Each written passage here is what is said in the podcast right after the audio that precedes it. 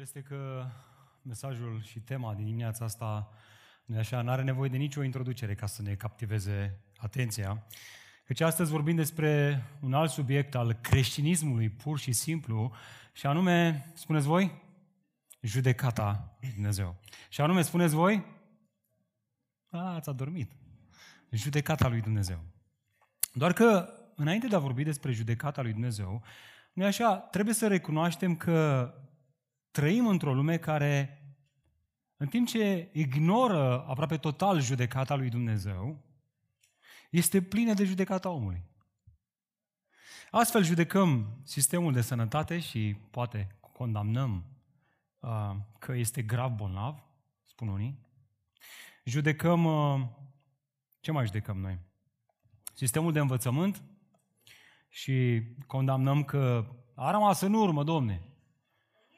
Este... Iată. Culmea, judecăm chiar justiția și spunem că este coruptă.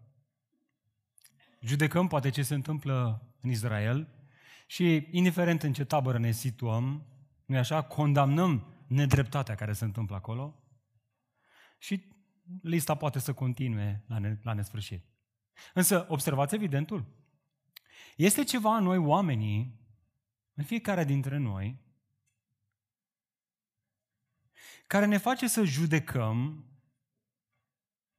să condamnăm și să vrem să se facă dreptate. Eventual, dacă se poate, să facem noi dreptate. Dreptate juridică, dreptate socială, dreptate politică, dreptate economică, dreptate morală. Mai nou, dreptate în probleme de gen. Și aici lista tot așa continuă. E bine, într-un astfel de context în care omul judecă, condamnă și vrea să facă dreptate, atunci când deschizi o carte biblică precum Romani, cea pe care o deschidem noi ca biserică în perioada asta, poți fi ușor șocat, dacă nu chiar să rămâi perplex, în fața mesajului creștinismului pur și simplu. Știți de ce? Deoarece acesta ne informează că omul, dragilor, nu reprezintă o soluție la problema nedreptății, ci el este cel care contribuie la motivul pentru care există așa multă nedreptate în lume. Gândiți-vă doar la câtă nedreptate era în capitala Imperiului Roman, în perioada în care scria Apostolul Pavel această scrisoare. Câte popoare fuseseră jefuite de romani, câte femei fuseseră violate, câți tați fuseseră uciși în fața propriilor lor copii și apoi luați ca sclavi târâți în capitala romană și vânduți ca niște mașini pe care le-ai importat din Germania în România și le vinzi la alți oameni. O, câtă nedreptate era în Imperiu, în capitala Imperiului, la Roma. Cei care mai aveau încă un strop de conștiință în ei judecau societatea decăzută și depravată a neamurilor, așa cum o regăseai în capitala Imperiului, la Roma, și spuneau, este multă nedreptate.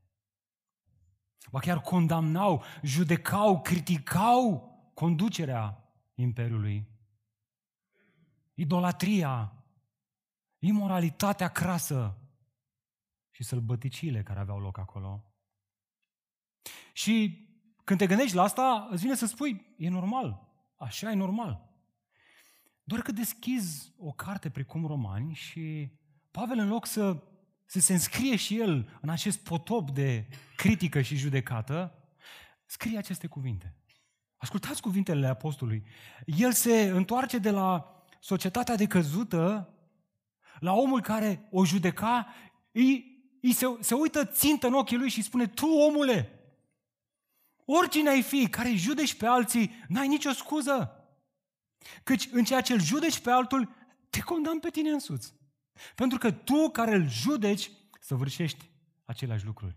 Oh. Înțelegem noi acum când, cum gândește creștinismul veritabil?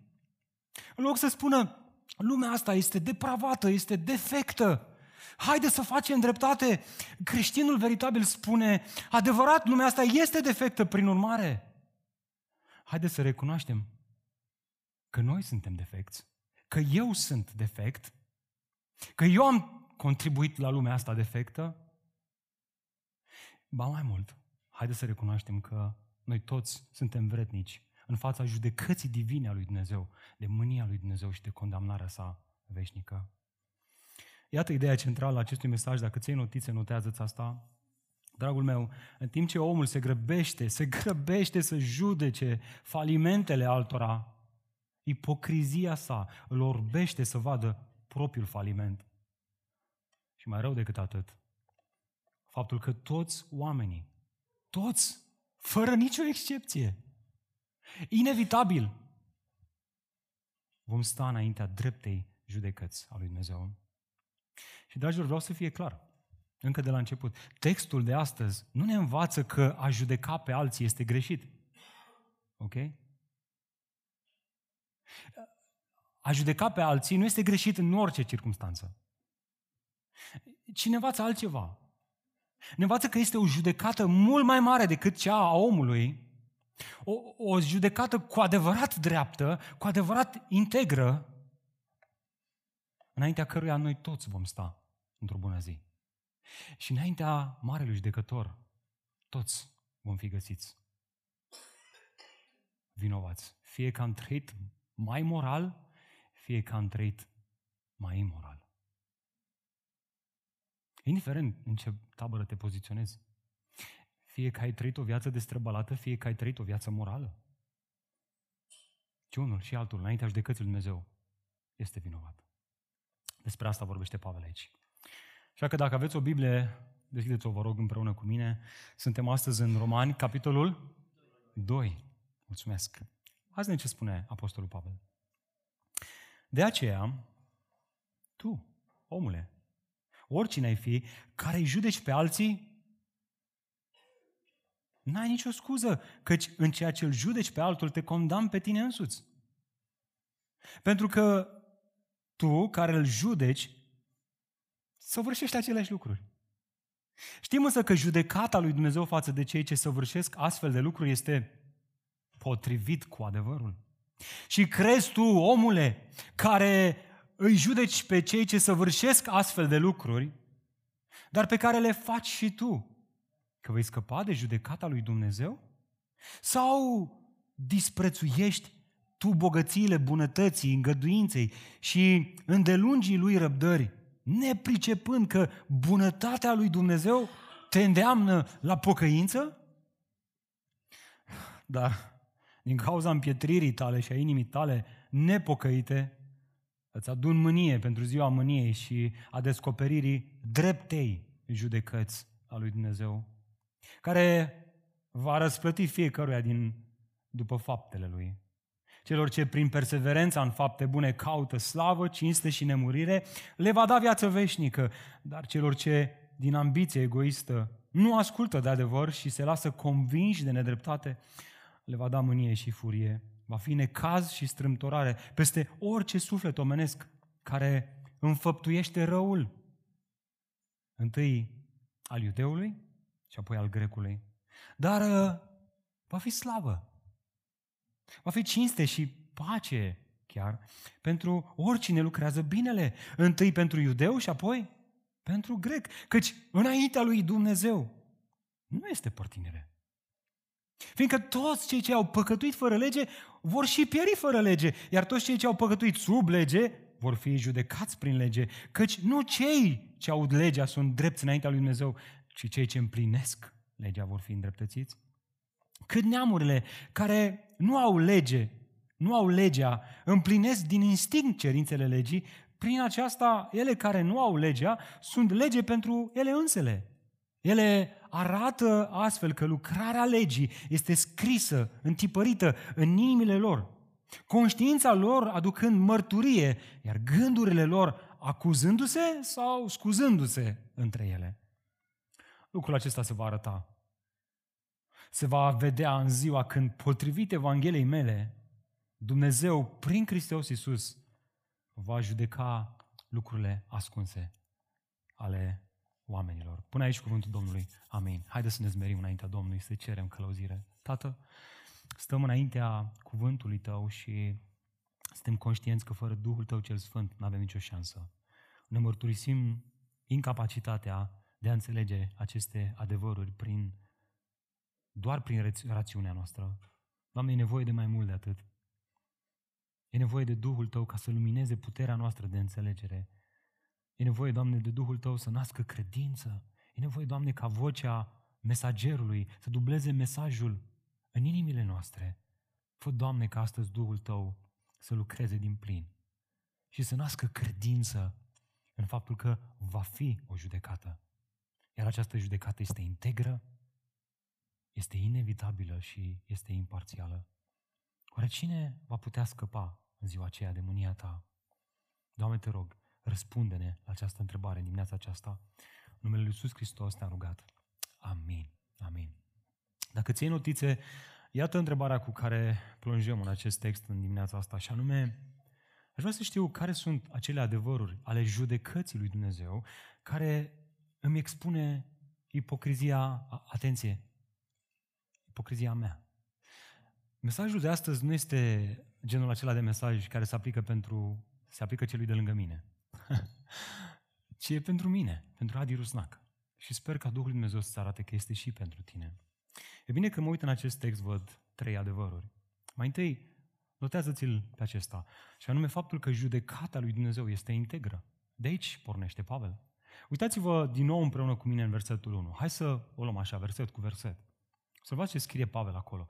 De aceea, tu, omule, oricine ai fi. Nu e așa că citind asta îți vine să spui, stai, stai, stai un pic. Cine, domne, acest om? Despre ce om vorbește Pavel aici? Și dacă ești atent la text, așa cum încercăm să vă încurajăm să fiți foarte atenți la text, poate că vei spune, pui, spune clar textul. Nu vezi? Oricine ar fi. E excelentă observația ta. Însă mai sunt și alte lucruri pe care trebuie să le observăm. Spre exemplu, haideți să observăm faptul că Pavel începe toată această discuție despre judecata lui Dumnezeu cu o conjuncție. Observați în text. Conjuncția de aceea. Prin urmare, Pavel leagă și pune în oglindă ceea ce afirmă în acest paragraf cu ceea ce a afirmat în paragraful la care ne-am uitat duminica trecută. El trece de la persoana a treia, plural. Uitați-vă cu mine în capitolul unu, versetul optsprezece, dați așa un ochi rapid, unde scrie că mânia lui Dumnezeu se descoperă împotriva oricărei nedreptăți a oamenilor, evident un plural. El trece de la asta la persoana a doua, singular. Aici, în textul nostru, în capitolul doi, la tu, omule.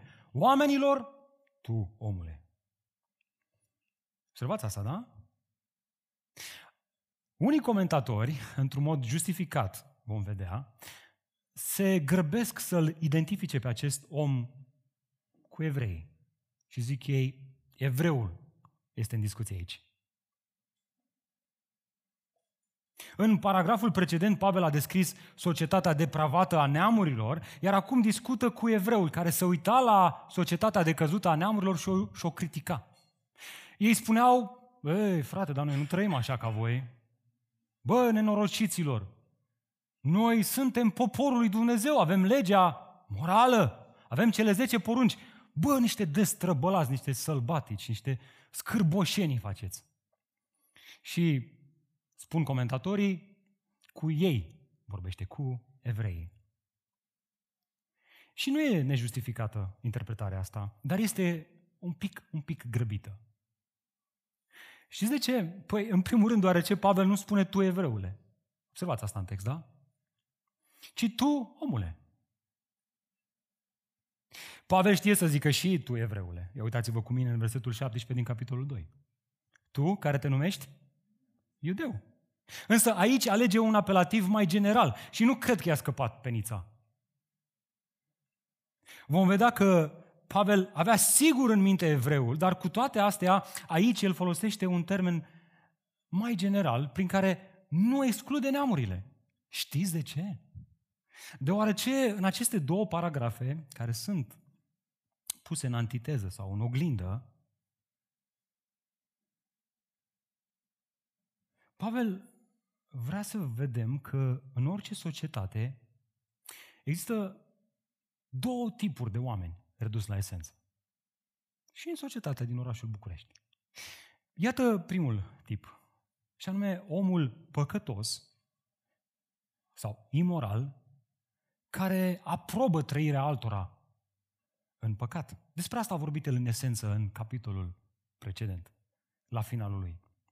Elementul principal pe care l-am văzut duminica trecută este că oamenii aceștia sunt, hai să vedem, cine mai știe, cum sunt oamenii ăștia? Necredincioși, adică resping adevărul lui Dumnezeu.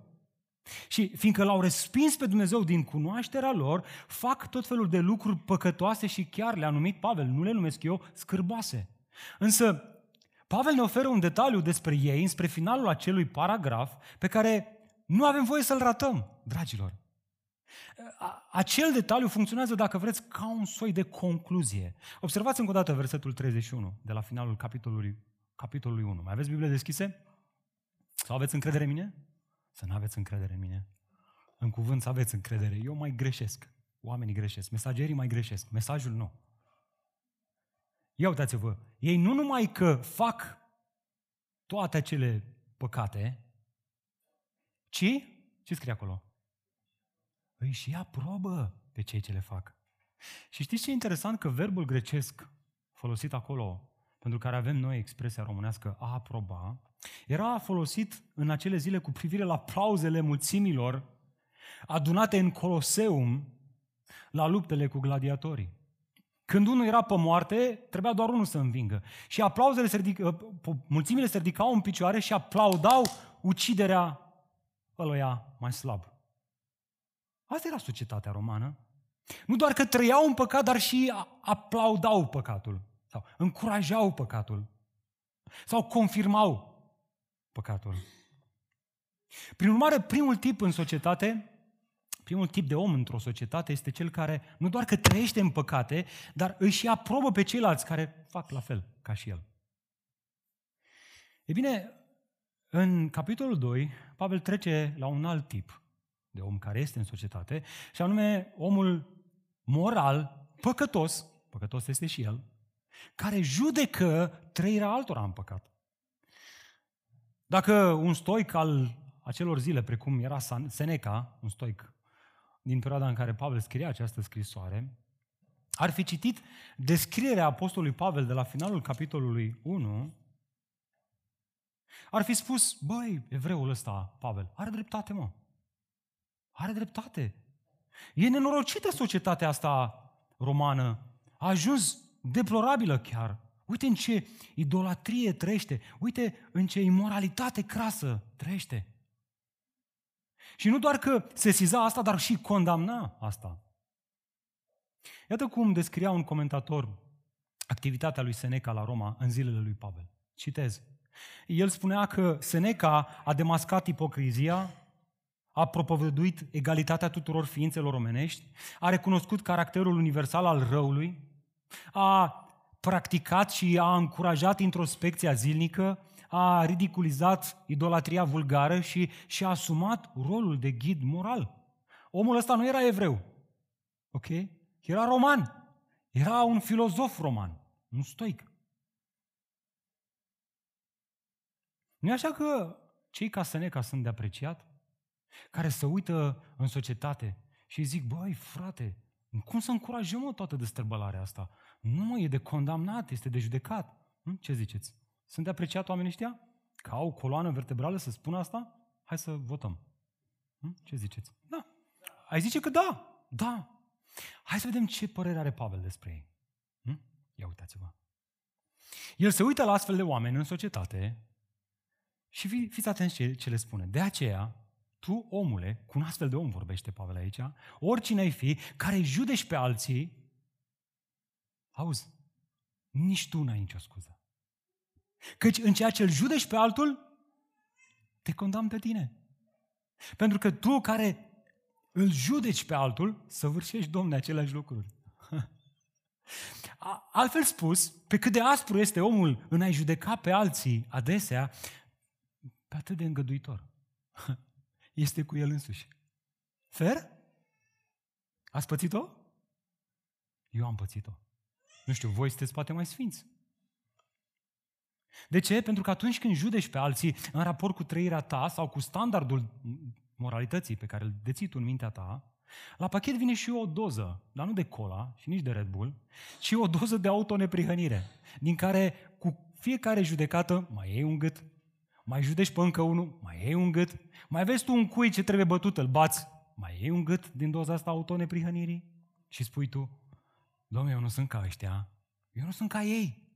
Exact ca fariseul, care se ruga și el Domnului nostru, uitându-se la vameș și spunea, Doamne, uite-l pe prăpăditul ăsta, eu nu sunt ca el. Eu, Doamne, și dă o listă lungă. Uite așa poți continua liniștit în păcatele tale, în timp ce ești oripilat de păcatele altora. O, uite ăștia. Oh. L G B T. Oh, jale. Eu? Mm, ok. N-am dat în cap la nimeni, n-am fumat, n-am băut, n-am furat. Eu sunt ok înaintea lui Dumnezeu. Mare atenție, dragilor, Pavel nu taxează aici activitatea de a judeca faptele greșite ale altora. Ok? Dacă ar fi fost așa, s-ar fi taxat pe sine, căci în capitolul precedent el a taxat trăirea în păcat a altora. A condamnat-o, a dat-o pe față. El nu spune aici, fiți fără judecată, fiți zen, fiți pozitiv, priviți la copilul inocent din ceilalți. Ei nu sunt de vină, ei sunt o victimă. Ei au venit, fabricație bună, dar i-a stricat mediul. Nu spune Pavel asta. El se întoarce de la oamenii depravați care încurajau destrăbălarea, imoralitatea și idolatria, la cei care o criticau pentru a le spune, și voi sunteți depravați. Mm, nu ne place, Pavle. Dar știți de ce? Spune el, pentru că voi care judecați pe alții, faceți, mă, nene, și voi la fel. Problema voastră este că în timp ce judecați pe alții, vă înșelați pe voi înși vă. În timp ce sunteți aspri cu păcatul altora, sunteți atât de blânzi cu păcatul vostru. Știți de ce? Pentru că judecați după aparențe, unu, și doi, judecați după un alt standard. Clar nu standardul lui Dumnezeu. Dragilor, Pavel vrea să se asigure că și unii și alții, și aia morali și aia imorali, se uită serios la Romani unu cu optsprezece, cel prin care deja am trecut, cel pasaj, dați un ochi pe el chiar acum, în care spunea că mânia lui Dumnezeu se, ara- se descoperă din cer împotriva păcatelor mai mari, a homosexualilor care au schimbat întrebu- întrebuințarea naturală.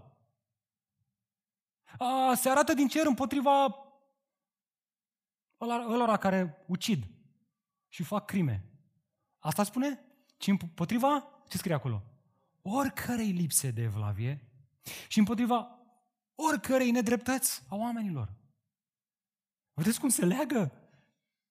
În unu cu optsprezece, practic, el și-a construit o trambulină, după care vorbește despre aia imoral și după aia vorbește despre ceea aia moral. Și la final zice, toți au păcătuit și sunt lipsiți de slava lui Dumnezeu. Oare cum putea să spună, mă, Pavel, așa ceva? Cum să spui că evreul care stătea departe de imoralitate și idolatrie este în aceeași categorie cu ăla care face ceea ce face? Răspunsul lui Pavel se găsește în versetul doi. Ia uitați-vă. Iată care e răspunsul lui. Știm, clar evreii știau asta, și de aici încolo începe ușor, ușor să întoarcă spre evrei. Știm, observați, tu, omule, știm. El era și el evreu și deja începe ușor, ușor să întoarcă spre evrei. Știm însă că judecata lui Dumnezeu față de cei ce săvârșesc astfel de lucruri este potrivit cu adevărul.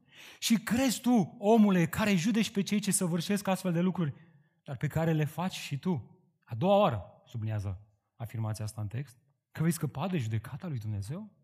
Ce ridicol este, spune Pavel aici, să vezi oameni care judecă și condamnă falimentele altora, în timp ce uită că ei înșiși vor sta înaintea judecății integre a lui Dumnezeu. În timp ce îi auzi toată ziua că critică pe alții, băi, niciodată nu-i auzi că se critică pe ei. Singura judecată care este cu adevărat potrivit cu adevărul. Este marea judecată care va veni în acea zi. Este judecata marelui judecător, integru, cu adevărat. Astfel, Pavel expune autoneprihănirea, iar scopul său nu este să râdă de judecata defectuoasă a unora. El nu spune, ei, gândiți ca niște găini. El nu e ironic aici, nu-și bate joc de ei niciun fel. El era îndurerat, el, el se uita la evrei, care se vedeau mai deosebiți de neevrei, pentru că, vezi, Doamne, ei nu fac scârboșenile pe care le fac neamurile. Și problema este că după asta ei ziceau, a, dar noi suntem bine cu Dumnezeu, ăștia sunt rău cu Dumnezeu. Și Pavel zice, nu, nu, nu, nu, nu. În ziua aceea la judecată o să fie expuse toate faptele voastre și și voi veți fi condamnați. Iată de asta în versetul patru, aproape că plânge spunând, s-au disprețuiți bogățiile, bunătății, îngăduinței și îndelungii lui răbdări, nepricepând că bunătatea lui Dumnezeu, bunătatea lui Dumnezeu arătată în Hristos, vă îndeamnă la pocăință? Dragilor, să nu, să nu smulgem acest verset din context. El nu este adresat celor care aplaudă trăirea altora în păcat, ci celor care judecă trăirea în păcat, care condamnă trăirea în păcat, care spun, nu, nu, nu e ok să faci lucrurile astea. Celor morali, le scrie Pavel versetul ăsta, ăia moralii, moralizatorii, religioșii sunt cei care stau departe de bunătatea lui Dumnezeu, pentru că iau bunătatea lor, ei sunt bine, păi n-au nevoie de bunătatea lui Dumnezeu, că ei sunt ei buni. Și uite așa, ratez inima Evangheliei. Iată prima lecție. Dragilor, integritatea judecății lui Dumnezeu care este potrivit cu adevărul expune ipocrizia celui care condamnă pe alții, dar culmea, fac și ei la fel. Haideți să ne amintim de pilda fiului risipitor. O pildă atât de abuzată prin simplu fapt că nu știm nici măcar cine este personajul principal. Adesea, cine este personajul principal în pilda fiului risipitor? Nu fiul risipitor, ci tatăl. Tatăl care avea doi fii.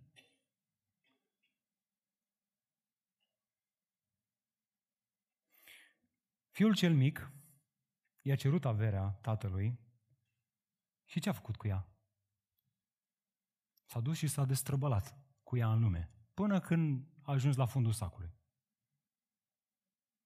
Ce face fratele mai mare în timpul ăsta în care fratele mai mic se destrăbălează?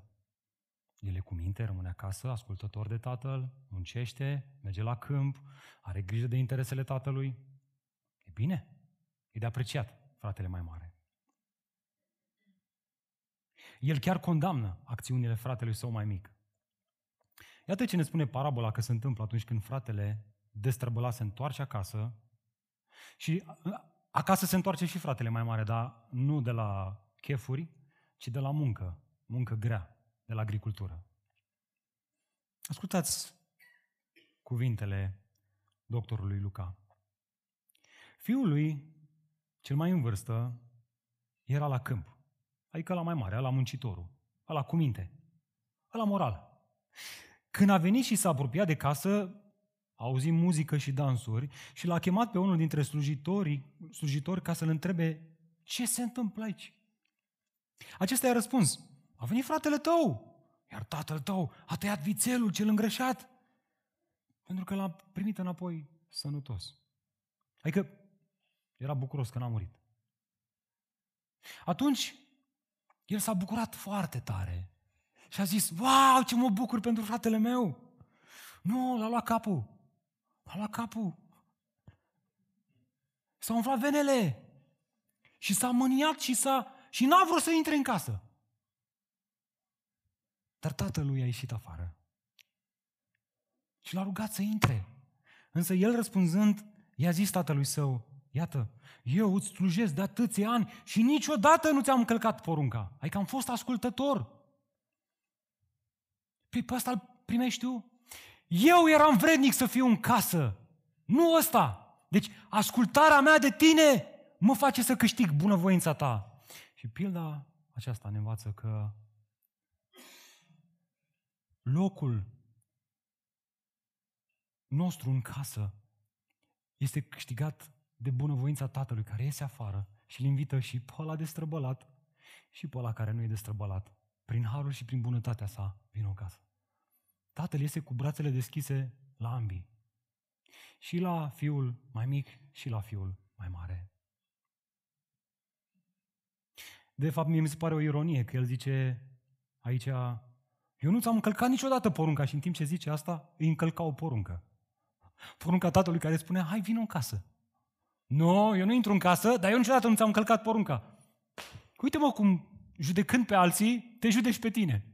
Că dacă n-ai încălcat porunca, intră în casă atunci. De ce nu intri în casă? Cu siguranță, în această parabolă a lui Hristos, fratele mai mare este poporul Israel, care credea că prin ascultarea lor de Iahve li se, cuvenea, li se cuveneau chiar bunătatea, îngăduința și îndelunga răbdarea lui Dumnezeu, în timp ce neamurile, datorită neascultării lor, meritau mânia dreaptă a lui Dumnezeu. E bine, Evanghelia Domnului Iisus Hristos ne învață că toți oamenii merită mânia lui Dumnezeu. Toți. Toți. Fie ei morali sau morali. Fie ei evrei sau neevrei. Dreptul de a intra în casă, în casa Tatălui Ceresc, nu se obține prin ascultare, ci prin credință care duce la ascultare. Negreșit. Vreau să întreb cum te vezi pe tine. Dacă ești meseriaș să scoți praful din ochii altora, auzi, problema ta cea mai mare nu este că nu vezi corect, căci este praful în ochii noștri la toți. Auzi, mai mult decât crezi tu. Problema ta este că nu vezi șina de tren din ochii tăi. În timp ce vezi la alții că sunt răi, nu vezi cât de rău ești tu. Ai o bârnă în ochi care îți dă un unghi mort. Și unghiul ăla mort are și un nume, se cheamă ipocrizie. Nu la întâmplare Iisus spune ipocritule. Nu spun eu, Iisus o spune, ipocritule. Scoate mai întâi bârna din ochii tăi. Observați, Evanghelia ne învață că există și un al treilea tip de om în societate. În speranța că noi vom fi acel al treilea tip. Știți care? Omul păcătos, care se judecă mai întâi pe sine. Ești tu un astfel de om sau ai ajuns să fii orbit de nedreptatea care este în lume? De păcatele altora, de păcatele părinților tăi. Aoleo, câte greșeli au făcut părinții cu mine și ești mânios pe ei. O, frate meu, sor mea, oh, ce mi-a făcut, n-o să o iert niciodată. Angajatorul ăla, nu mai lucrez în viața mea. Orbit de bârfă, adică de activitatea diabolică a marelui calumniator, diavolul, orbit de așteptări irealiste, orbit de amărăciune, de mânie. Nu este de mirare că un astfel de om este atât de amărât, atât de plouat, atât de necăjit, atât de fierbe, fierbe în sucul amărăciunii proprii. Dar când Duhul lui Dumnezeu, prin credință, îți dă harul să ridici ochii spre judecata dreapta lui Dumnezeu și îți dă harul să te vezi pe tine ca fiind primul dintre păcătoși, cum spunea Apostolul Pavel, dintr-o dată inima este vindecată. Este vindecată. Este schimbată. Este bucuroasă. Pentru că îți vezi mai întâi propriul tău păcat și te vezi și pe tine unul dintre păcătoși. Și te vezi și tu un cerșetor al harului lui Dumnezeu, pe care îl ceri prin credință. Vedeți cum adevărul judecății integre a lui Dumnezeu ne vindecă de ipocrizie? Și Pavel vrea să, vadă că mai, vrea să vedem că mai sunt încă două adevăruri în textul acesta. Iată al doilea adevăr. Și anume faptul că judecata lui Dumnezeu nu doar că este integră, dar este și inevitabilă. Adică nu doar că Dumnezeu judecă cu integritate, o și face. Sau, mai bine spus, o va face. Uitați-vă cu mine versetul cinci. Dar din cauza împietririi tale și a inimii tale nepocăite, interesant, cuvântul grecesc aici pentru împietrire ne-a dat astăzi nouă cuvântul screloză. Adică te lasă stană de piatră, frate, nu mai simți, nu mai ai nimic. Deci, din cauza împietririi tale și a inimii tale nepocăite, Nu o scleroză fizică, neurologică, ci o scleroză spirituală a inimii, a minții, a sufletului. Îți aduni mânie pentru ziua mâniei și a descoperirii dreptei judecăți a lui Dumnezeu. Pavel vorbește acum despre o zi cu Z mare care negreșit urmează să vină. Iar asta nu este ceva ce s-ar putea să se întâmple. S-ar putea să iau examenul, s-ar putea să ne iau examenul. Este ceva ce sigur se va întâmpla. Inevitabil. Trebuie să fie așa. Auzi, altfel dreptatea lui Dumnezeu n-ar avea nicio reacție. Cineva care este drept are și o reacție când lucrurile nedrepte se întâmplă. Și reacția lui Dumnezeu la nedreptate este mânia.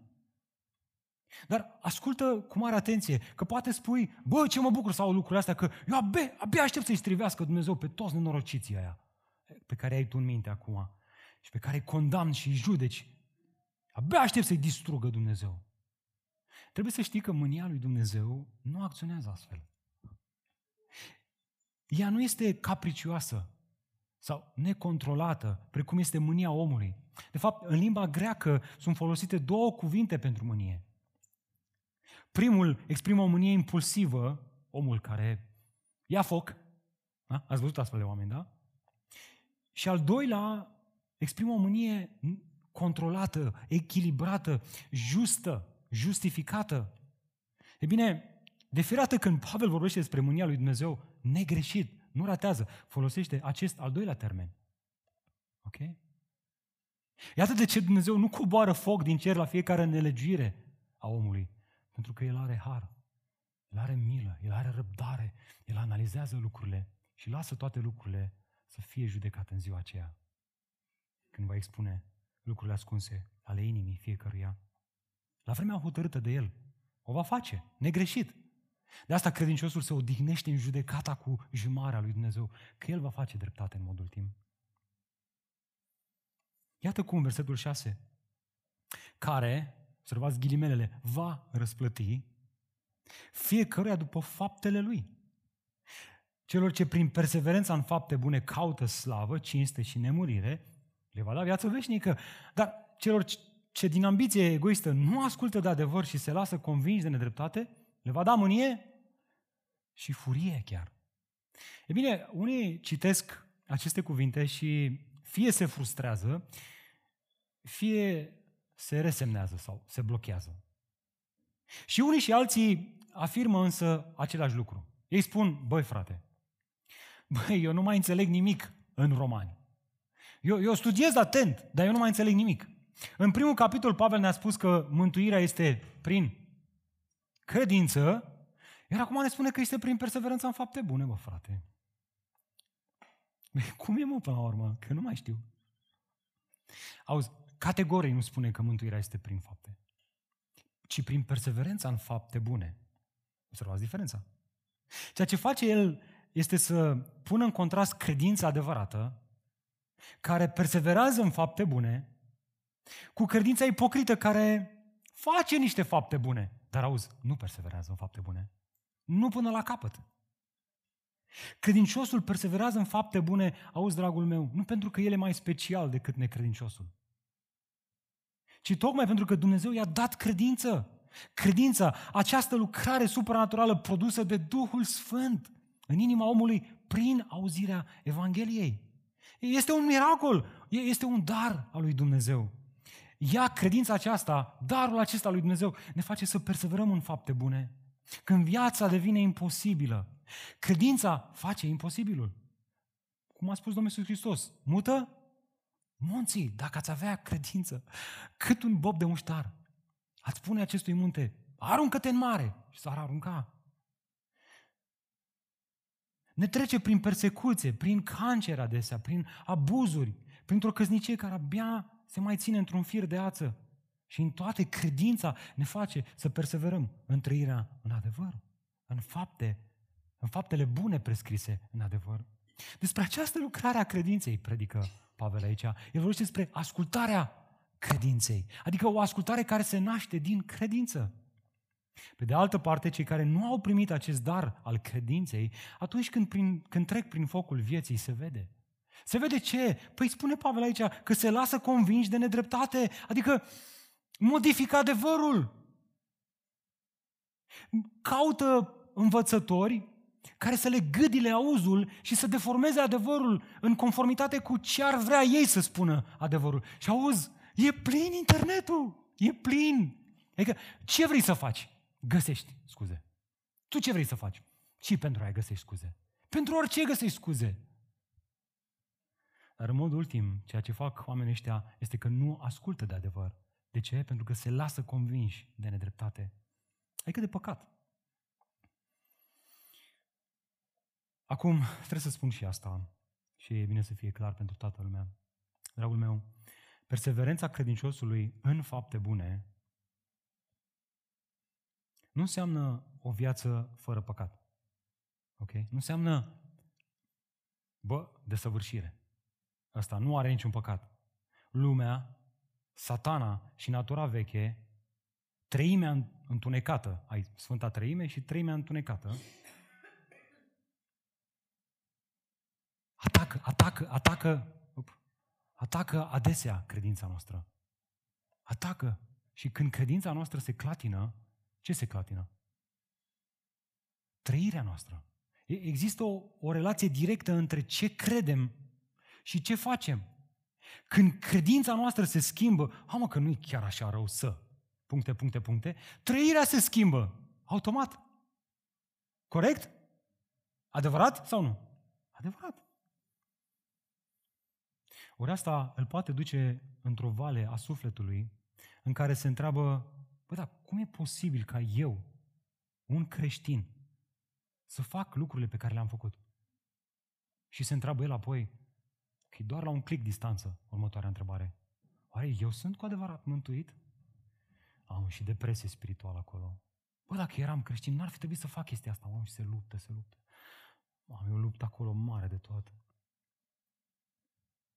Aceste momente au fost adesea numite întunecata noapte a sufletului și sunt convins că ai trecut pe aici dacă ești creștin veritabil.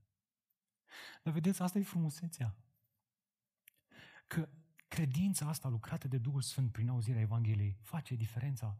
În, în, în întunecata noapte a sufletului este vocea Duhului Sfânt care se aude, care ia adevărul revelat în Scripturi și îl strigă puternic în inima noastră.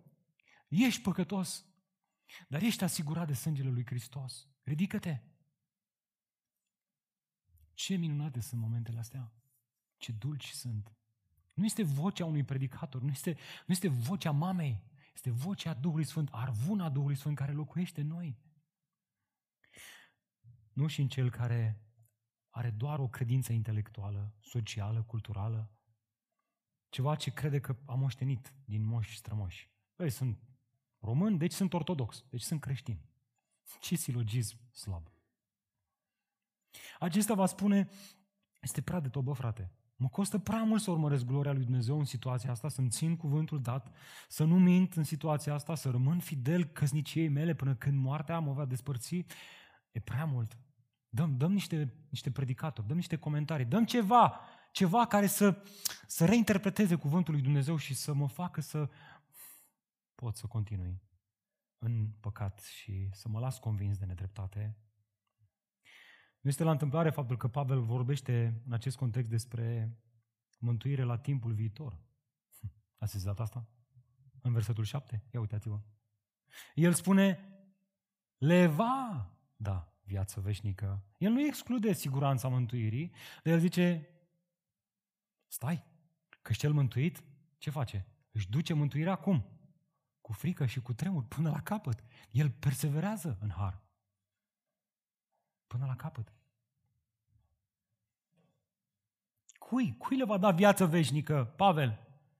Celor, celor care prin credință perseverează în fapte bune până în ziua aceea. Până la final. Zi în care, în care Dumnezeu prin judecata sa va da pe fața adevărului. Iată cum versetul nouă va fi necaz și strâmtorare peste orice suflet omenesc care înfăptuiește răul. Întâi al iudeului și apoi al grecului. Dar va fi slavă, cinste și pace, adică împăcare cu Tatăl, pentru oricine lucrează binele. Întâi pentru iudeu și apoi pentru grec. Este clar, biserică, judecata lui Dumnezeu este inevitabilă atât pentru iudei, cât și pentru greci.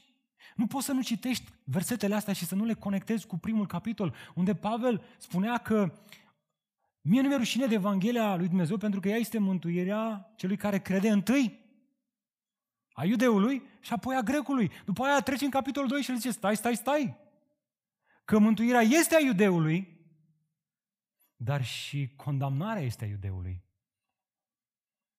Întâi a iudeului și apoi a grecului. Prin urmare, din nou și din nou, autorul acestei scrisori, Apostolul Pavel, vrea să ne demonstreze că iudeii și neamurile sunt egali atât în păcat, cât și în mântuire. Nu, nu, nu există imparțialitate. Nu există, a, ăștia sunt iudei, lasă ăștia să-i trecem cu vederea. Nu, nu, nu. Iată lecția, inevitabilitatea judecății lui Dumnezeu, care este potrivit cu faptele fiecăruia, va expune ipocrizia celui care doar a jucat un rol. Eu sunt evreu, deci eu o să scap. Eu sunt moral, deci eu o să scap de judecata lui Dumnezeu. Nu, nu, nu, ăsta e doar un rol. Mi-am amintit săptămâna asta de, de o scenă care s-a întâmplat acum câțiva ani de zile. Stăteam de vorbă cu niște băieți pe un text din Efeseni și cu o săptămână înainte studiasem pasajul ăla în limba greacă. Și uite-mă pe mine, mă simțeam stăpân pe situație. Eram, bă frate, eu cunosc textul ăsta, adică...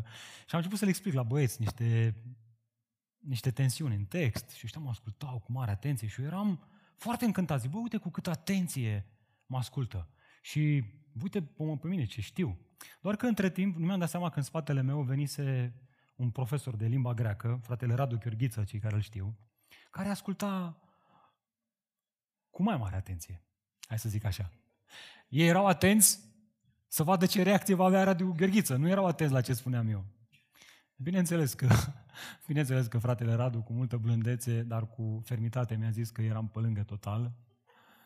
Când l-am văzut, deci eu în timp ce explicam acolo, bă băieți, hai să vă zic, deci aici e diateza pasivă, e un aorist, e un limba greacă, mă ascultau. Și am văzut că era fratele Radu în spate. Haide, că am zis că mă, mă venea să mă bag. Știam că ceva nu e bine. Nu e așa că ați pățit și voi o scenă de genul ăsta? Să te dai mare meseriaș pe o chestie și să vină altul mult mai meseriaș ca tine și să simți nevoia să zici, bă, hai să-i dăm cinstea cuvenită. Eu nu ne dăm, nu, ce, ce carte jucăm aici? N-ai cum să joci o carte. N-ai cum să fii ipocrit în fața unuia care chiar e mult peste. Dacă așa se întâmplă între noi oamenii, cu cât mai mult se va întâmpla în ziua aceea la judecată, cu Creatorul nostru care știe câte fire de păr ai chiar acum în cap. Cine va mai putea juca cartea ipocriziei în ziua aceea? Cine va mai putea juca cartea aia? Nimeni. Nimeni. Vedeți? Asta este judecata dreaptă a lui Dumnezeu. Despre asta vorbea autorul cărții Evrei când scria că nicio făptură nu este ascunsă de el, ci totul este gol și descoperit ochilor lui, căci înaintea, înaintea căruia trebuie să dăm socoteală. Observați? Nu doar că vom da socoteală, ci trebuie să dăm socoteală. Cu alte cuvinte, ce eliberator este să trăiești viața în lumea asta zilnic, știind că într-o zi vei da piept cu marele judecător care judecă în conformitate cu adevărul și în conformitate cu faptele noastre. Să nu joci teatru, să nu simți nevoia să, să-ți pui o mască pe care nu ai, să nu te dai ce nu poți fi, cânta cândva cineva. Na, aia e muzica cu care am crescut eu. Să, să, să fii autentic, să fii transparent, să fii în lumina judecății lui Dumnezeu. Băi, nu mă dau ce nu pot să fiu, ce nu sunt. Sunt ceea ce sunt. Și interesant este că aceste cuvinte din Evrei sunt rostite de autor imediat după ce a afirmat puterea cuvântului de a străpunge ființa umană. Altfel spus, atunci când te uiți la tine în comparație cu alții, ești tentat să spui că, băi, sunt cât de cât ok eu. Să atunci când te uiți la tine în lumina cuvântului Dumnezeu, te vezi ca într-o oglindă și zici, a, stai că nu sunt chiar așa. În lumina adevărului revelat al lui Dumnezeu îți vezi faptele, iar faptele tale sunt expuse. Dragul meu, dacă inima ta s-a împietrit în ultima vreme, e stană de piatră, nu își mai plânge păcatul. Apropo, când ți-ai plâns ultima dată păcatul? Știai că zilnic ar trebui să o faci? Zilnic? Eventual dimineața, înainte să te trezești din pat, să-ți predici Evanghelia, să-ți amintești cine este Dumnezeu și apoi imediat să-ți amintești cine ești tu. Și abia după aia să-ți amintești că ești asigurat doar prin jertfa, sângele nevinovat al lui Hristos. Când ți-ai plâns ultima dată păcatul? E bine, dacă inima ta este împietrită chiar acum, privind păcatele grosolane pe care ceilalți le-au făcut împotriva ta, cunoaște astăzi că păcatele pe care le-ai făcut tu înaintea lui Dumnezeu sunt la fel de condamnabile. Poate că nu sunt, ai zice tu omenește, la fel de rele, dar înaintea lui Dumnezeu, Dumnezeu nu îl judecă pe Laurențiu prin comparație cu Claudiu, ci îl judecă pe Laurențiu și pe Claudiu în conformitate cu adevărul potrivit cu faptele fiecăruia. Iar asta nu ne mai lasă să jucăm cartea ipocriziei. Și vă spun că mă bucur tare mult când aud lideri de grup mic care îmi spun, bă, frate, sunt într-un grup mic cu oameni care sunt autentici, nu simt nevoia să joace teatru. E un har. Autenticitatea asta, transparența asta. Mă rog ca Dumnezeu să ne facă o astfel de biserică. Să nu simțim nevoia să prezentăm o imagine a noastră pe care înaintea lui Dumnezeu toți suntem goi și descoperiți. Și nimic nu este ascuns de El. Amin? Și auzi, este eliberator să treci așa. Să nu mai vii la biserică sau la grupul mic gândindu-te, bă, oare ce zic ăștia despre mine? Cred că îi zic asta. Hai să fac asta ca să nu mai zic asta. Oh, ce viață! Ce viață de corvoadă! Frica de oameni! Mândria! Ce viață grea! Ce viață împovărătoare! Eliberează-te de o astfel de viață prin cunoașterea Evangheliei. Domnul să-ți dea harul ăsta, să-mi dea harul ăsta. Iată acum și ultimul adevăr. Care sunt adevărurile judecății lui Dumnezeu care îmi expun ipocrizia? Am văzut, judecata lui Dumnezeu este integră, este inevitabilă și trei, este imparțială. Să luați versetul unsprezece, o ducem spre o concluzie. Căci înaintea lui Dumnezeu nu este ce scrie acolo. Nu este favoritism. Nu este părtinire. Nu are preferații Dumnezeu. Ok? Oare care este problema pe care o avea Pavel în minte aici? Oare cine din cei care auzeau citit această scrisoare ar fi fost tentați să creadă că Dumnezeu va fi părtinitor cu ei? Îi va favoriza? Cine? Spuneți voi. Cine, fraților? Evrei, clar! Este cât se poate de clar evrei. Ei, fiind fiii lui Avram, având legea scrisă și circumcizia, având legămintele, având patriarhii, având promisiunile revelate în Scripturi, în Tora, în legea mozaică, erau tentați să creadă că băi, lasă că o să vezi tu în ziua aceea, că Dumnezeu, chiar mă gândeam, un fel de români așa care când trec printr-o situație mai grea, se gândesc, ei, lasă-mă că am eu un plic pregătit acolo în dulap. Și apelez la plicul ăla și o să vezi că rezolv eu. Iau eu, îi spui, e, vezi că pașaportul în șase zile se face. E, las, că știu eu mai bine. Și are el pe cineva care știe pe cineva, care știe pe cineva și rezolvă în două zile. E bine, Pavel zice, nu e cazul. La judecată nu o să funcționeze treaba asta. Căci Dumnezeu este imparțial. El nu este doar integru, judecata lui nu este doar inevitabilă, dar este și imparțială. Nu are favoriți. De fapt, are un favorit. Vom vedea. Iisus Hristos. Iată și argumentul său, versetul doisprezece. Fiindcă toți cei ce au păcătuit fără lege vor și pieri fără lege, iar toți cei ce au păcătuit sub lege vor fi judecați prin lege. Pavel aduce în discuție aici, bineînțeles, legea mozaică. Acel corp de porunci, șase sute treisprezece, numără evreii, pe care Dumnezeu, prin Moise, l-a dat poporul Israel la Sinai, acolo. Acesta mai este cunoscut și, și sub denumirea de Tora. Asta este ceea ce a constituit poporul Israel. Un popor teocratic, un popor care aparține lui Dumnezeu. E bine, asta era o chestiune extrem de importantă pentru orice evreu. Chiar căci ei auzeau de mici legea și nu doar că o auzeau de mici, o și toceau, precum adolescenții formulele la geometrie sau la chimie. E bine, astfel ajungeau cumva să creadă că legea le oferă un fel de avantaj în fața neamurilor care nu aveau această lege scrisă. Ba chiar ei credeau că le oferă imunitate față de judecata lui Dumnezeu.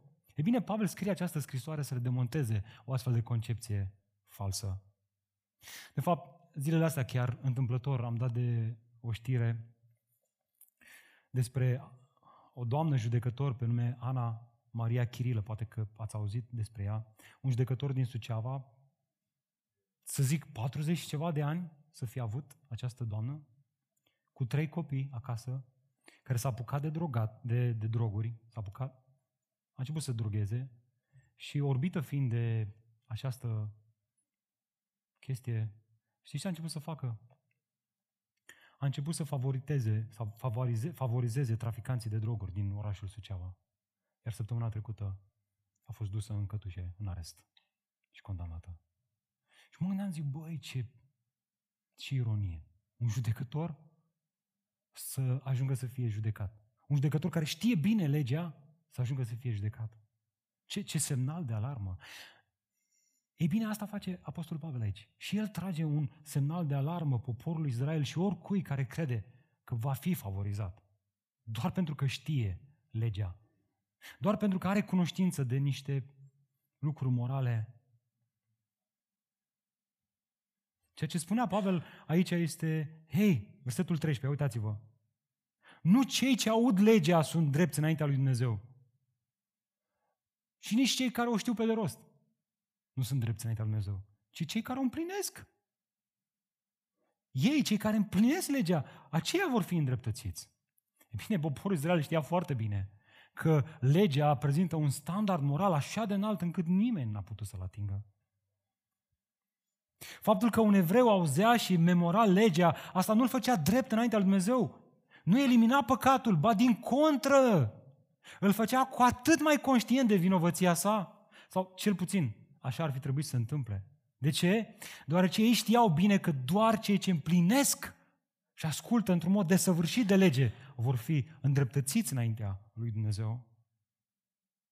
Vrei să fii judecat pe baza legii? Hai să vedem, ai trăit perfect? Ai împlinit perfect legea? Nu. Ești condamnat de lege. Astfel, Pavel îi trezește la realitate pe cei care credeau că au un statut special doar pentru că auziseră legea sau pe, pentru că o primiseră. El spune, băieți, să vă fie clar, ceea ce ar fi contat cu adevărat pentru voi ar fi fost să, nu doar să cunoașteți legea, să o tociți pe de rost, să o și împliniți. Și voi știți bine că n-ați făcut asta. Avem atâția, atâtea sute de ani de istorie a poporului Israel prin care pot să vă demonstrez asta. Cât de încăpățânați au fost oamenii ăștia. Prin urmare, voi ar trebui să fiți cu atât mai responsabili. Însă culmea, cu toate că știți acest standard al legii lui Dumnezeu, sunteți atât de ipocriți. Atât de ipocriți. Ba mai mult, deși ați auzit că nimeni nu se poate îndreptăți înaintea lui Dumnezeu prin ascultarea de lege, pentru că asta s-a predicat în primul secol. Asta era Evanghelia pe care o predicau în primul secol, mai și insistați că și neamurile trebuie să țină legea. Ori aici evreul ar fi spus, păi ce vrei, frate, să facem? Vrei să lăsăm pe ăștia dintre neamuri în întuneric? Trebuie măcar să le spunem cele zece porunci, că uite-te în ce hal trăiesc. Și Pavel zice, stai, stai, stai, stai puțin, te grăbești. Nu trebuie să le spui legea, pentru că Dumnezeu deja le-a dat o lege. Ați văzut asta în text? Ia uitați-vă în versetul paisprezece. Că neamurile care nu au legea împlinesc din instinct cerințele legii, prin aceasta ele care nu au legea sunt lege pentru ele însele. Ele arată astfel că lucrarea legii cu L mare, lucrarea legii mozaice, este scrisă în inimile lor, conștiința lor aducând mărturie, iar gândurile lor fie se acuză, fie se scuză. Nu, Dumnezeu nu a lăsat neamurile în întuneric, din punct de vedere moral. Faptul că ele nu s-au născut fiind evrei, nu, nu înseamnă că ele erau așa, ori becăiau, nu știau nimic. ci le-a oferit această lege naturală, așa cum au numit-o teologii. Una care este scrisă, întipărită în inimile lor. De fapt, observați că deși Pavel vorbește aici despre două legi diferite, în esență, legea scrisă în inimile neamurilor îndeplinește aceeași funcție sau lucrare pe care o are și legea mozaică, și anume deosebirea dintre bine și rău. Adică o, o înțelegere instinctivă a binelui și a răului. Ceva ce prin creație Dumnezeu a încorporat în fiecare om. De asta te vei duce în triburi care recunosc că a iubi este cel mai bun lucru pe care îl poți face. Că a minți nu e bine, că a omorâ nu e bine. Și ele n-au educație, dar a întipărit Domnul în conștiința lor această lege naturală ca să deosebească instinctiv între bine și rău. Întrebarea care se ridică însă este asta. Atunci, dacă este așa, cum de unii ajung să trăiască atât de depravat, așa cum am văzut în capitolul precedent, chiar să schimbe întrebuințarea naturală?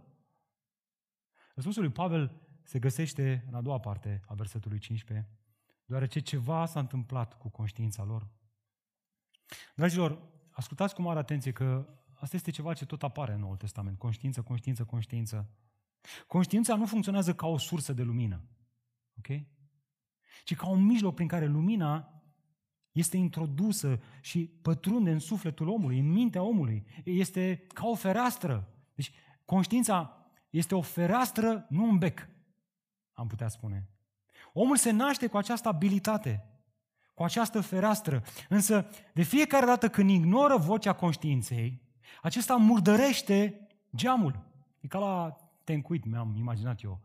Știți cum merge cu tencuitul? Ați fost vreodată?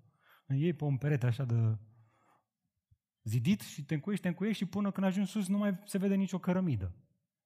Mai faci un păcat? Bam! Mai faci încă un păcat? Zbang! Și tot faci și tot faci că la un moment dat se întunecă conștiința și nu te mai acuză. Tu faci păcatul ăla și nu mai ai mustră de conștiință. De asta un criminal în serie omoare, omoară în serie, pentru că conștiința lui s-a întunecat. A ajuns în punctul în care geamul este murdar de tot. Și astfel inima lui este împietrită. Are scleroză multiplă spirituală. Nu mai are nicio mustrare de conștiință. Concluzia? Omul, oricine ar fi el, fie un evreu care are legea mozaică sau un neevreu care are legea naturală, în ziua judecății nu va avea nicio scuză. Nu va putea spune: bă, eu n-am știut, mă, eu n-am, eu n-am știut. Pavel zice aici că Dumnezeu va face apel la aceste adevăruri și va spune: va, ai știut. Ai știut, dar deși ceea ce putea fi cunoscut despre Dumnezeu ți-a fost arătat în tine însuți, ai suprimat conștiința, ai sufocat-o, ai încătușat-o și te-ai lăsat convins de nedreptate.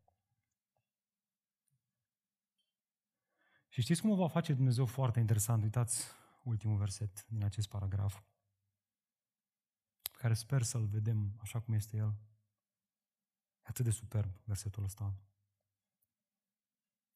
Să luați ce spune Apostolul Pavel. Lucrul acesta, tot ce a spus până acum, se va vedea în ziua când, potrivit, observați asta în text?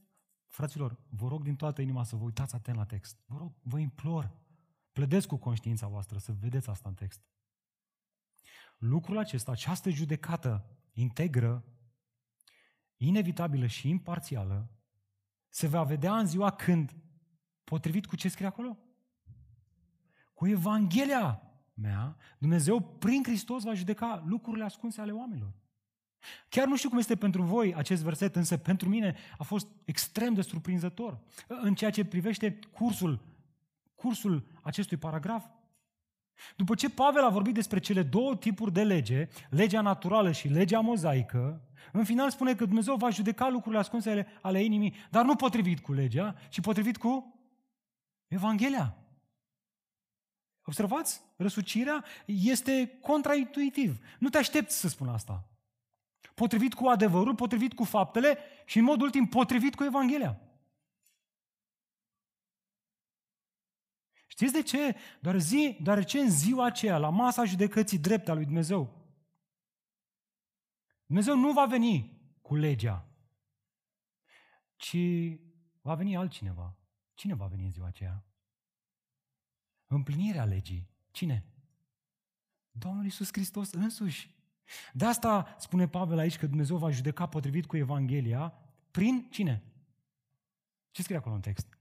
Prin Marele Judecător, Iisus Hristos, în ziua aceea, Marele Judecător, Iisus Hristos ne va judeca. El are să judece și vii și morții. Prin urmare, imaginează-ți că ai ajuns în acea zi, ești înaintea Marelui Judecător, Iisus Hristos. Oare ce te va putea salva de mânia lui Dumnezeu? De mânia dreaptă a lui Dumnezeu. Mânie care este inevitabilă, care este integră, care este conform cu faptele tale și tu știi bine că ești de condamnat, că meriți mânia lui Dumnezeu. Ne-a spus-o Domnul Iisus Hristos, dragilor. Vă mai amintiți ce spunea Domnul Iisus Hristos chiar în Ioan unu? Fiindcă atât de mult, asta îl știm. Nu știm ce urmează, dar asta îl știm pe de rost. Fiindcă atât de mult a iubit Dumnezeu lumea, încât a dat pe singurul său fiu, ca oricine crede în el să nu piară, ci să aibă viață veșnică. Și acum fiți atenți, căci Dumnezeu nu l-a trimis pe Fiul Său în lume ca să judece, ci ca lumea să fie mântuită. Prin cine? Prin împlinirea legii? Printr-o viață morală impecabilă? Nu, nu, prin credința în El. Cel ce crede în El nu este judecat. Pentru că însă cel ce nu crede a și fost judecat, pentru că nu a crezut în numele singurului Fiu al lui Dumnezeu. Și judecata este aceasta, lumina a venit în lume, dar oamenii au iubit mai mult întunericul decât lumina, pentru că faptele lor erau rele. Dragul meu, dimineața aceasta ai auzit Evanghelia și Evanghelia te cheamă să renunți la ipocrizie. Iată ultima lecție. Imparțialitatea judecății lui Dumnezeu, care este potrivit cu Evanghelia, îl cheamă pe cel ipocrit la credință în acest mesaj, că cel ce se încrede în Iisus Hristos nu va fi judecat. De fapt, tot Ioan în Apocalipsa ne spune că a văzut un pic din ceea ce se va întâmpla la judecată. Și interesant e că la judecată Iisus Hristos va aduce cu sine niște cărți, cărți a faptelor noastre, dar și o carte anume. Cartea, cine știe cum se cheamă? Cartea vieții sau cartea mielului. Și va deschide acea carte și în ea vor fi scriși toți cei care s-au încrezut în sângele mielului. Iar cei care vor fi găsiți în acea carte vor avea viață veșnică, însă cei care nu vor fi scriși acolo vor, vor avea parte de condamnarea veșnică. De ce nu spui încrederea în Iisus? De ce alergi la faptele tale, la trăirea ta? Hm? Haideți să ne plecăm capetele și să ne rugăm Domnului. Tată, am vrea în dimineața aceasta să-ți mulțumim pentru că ne arăți aceste adevăruri ale judecății tale. Judecată care este dreaptă, integră. Judecată care este potrivit cu adevărul. Apoi, Doamne, îți mulțumim că ne arăți că judecata aceasta este inevitabilă, fiindcă este potrivit cu faptele noastre ale fiecăruia. Însă, Doamne, îți mulțumim că nu în ultimul rând ne arăți că această judecată este imparțială, este valabilă pentru toată lumea, fie cei care trăiesc moral, fie cei care au trăit imoral. Și este potrivit cu Evanghelia, adică avem parte de această promisiune că dacă ne așezăm prin credință în arca de salvare, de sub mânia viitoare, așa cum Noe odinioară a urcat în arca de salvare, de sub potopul mâniei tale, și cei care urcă și se ascund în această arcă de salvare, care este sângele Tău nevinovat, în ziua aceea, în ziua aceea mare, când Tatăl din ceruri va fi gata să-și reverse mânia împotriva păcatelor noastre, Marele nostru preot, Iisus Hristos, Mielul, va deschide cartea vieții și va spune numele, numele Lui. Este scris aici, Tată, este scris aici pentru că acesta în timpul vieții sale a cerșit cu mâinile goale ale credinței. Sângele meu și eu l-am dat căci eu am milă de cel zdrobit, căci eu n-am venit să judec, ci să mântuiesc. El și-a pus încrederea în mine. Este salvat de mine, Tată. Este acoperit de sângele meu. O, Doamne, să mulțumim! Ce laudă! Ce laudă! Ce laudă mai putem să ne aducem noi? Perseverența noastră în fapte bune este doar harul Tău. Să, Doamne, în ziua aceea, nimic din faptele noastre bune nu ne va scăpa de mânia Ta, dar fapta Ta bună, desăvârșită, sângele Tău vinovat o va face. Și adevăr glorios. Nu ne putem, nu ne putem plictisi de El, Doamne. Viața noastră atârnă de acest adevăr.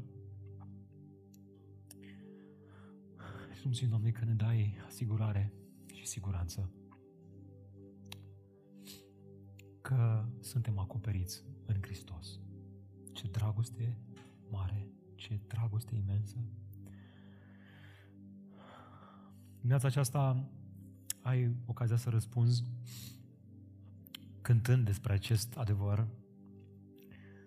Dacă este real în viața ta, închină-te Domnului și spune: Doamne, viața mea atârnă de Tine. Dar dacă nu este adevărul vieții tale, dacă te uiți în viața ta și vezi că există multă ipocrizie, îți place să joci teatru, te joci cu tot felul de măști, asta este, este ziua în care Dumnezeu te cheamă să te odihnești în lucrarea perfectă a lui Hristos. Haideți să ne ridicăm și să ne cântăm unii altora Evanghelia.